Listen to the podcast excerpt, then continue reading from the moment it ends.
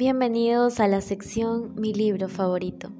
Te saluda Nicole Saavedra del voluntariado virtual Lima Lee de la Municipalidad de Lima. Hoy te recomendaré el libro titulado Travesuras de la Niña Mala del autor peruano Mario Vargas Llosa. Sin duda que este libro se convirtió en uno de mis favoritos durante la cuarentena, y es que me conectó tanto a la historia que los días pasaban muy rápido y la historia cada vez se acababa. Estoy segura que este libro también te va a envolver a ti. Esta obra cuenta la historia de un amor pasional, de un amor profundo, de Ricardito hacia la niña mala.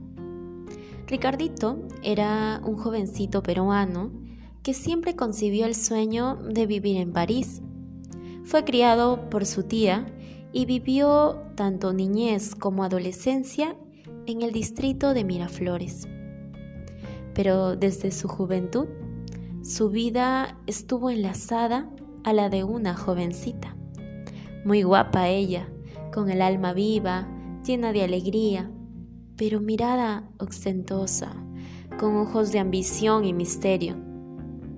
Pero aún así, el gran amor de Ricardito. Sí, la niña mala. Esta niña se convirtió en mujer y esta mujer pasó por la vida de Ricardito en múltiples escenarios, circunstancias y con mil personalidades, o mejor dicho, identidades.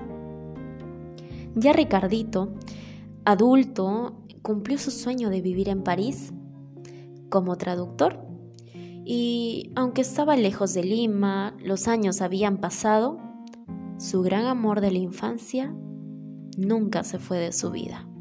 La volvió a ver una y otra vez, y aunque parecía que era la última vez que se encontraría con ella, nuevamente el destino los juntaba.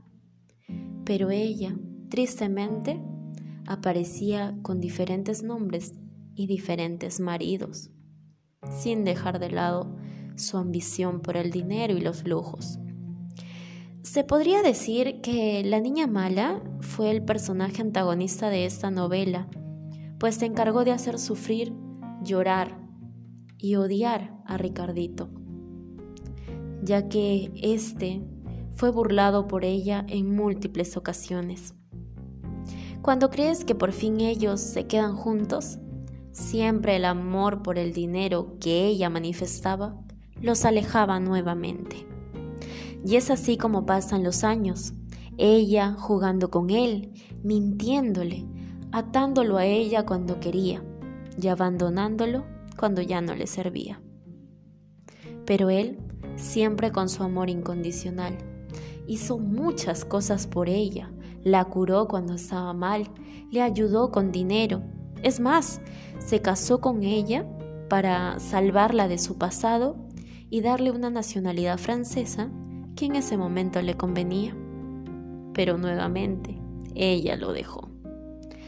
Ya después de tantas idas y venidas, cuando Ricardo tenía 60 años, en el último escenario de la novela, España, ellos se vuelven a encontrar, pero esta vez ella totalmente débil, con los años encima, Claro, aún conservando su figura, pero con heridas en el cuerpo y en el alma, sin el dinero que ella tanto buscó en algún momento, sola, cargando un gran dolor.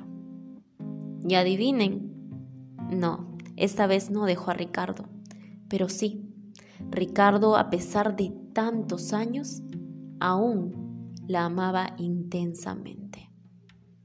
Pero entonces, ¿Por fin el sueño de Ricardito se habrá hecho realidad? ¿Por fin podría quedarse con su amada para siempre? Te invito a leer este libro y enterarte del desenlace que tiene esta obra. Y antes de terminar con el podcast, quisiera leerte una frase que me encantó de la novela. Al despedirse, me murmuró al oído, algo que me hizo feliz. Tú eres lo mejor que me ha pasado en la vida, niño bueno. Atentamente, la niña mala. Muchas gracias y hasta un nuevo podcast.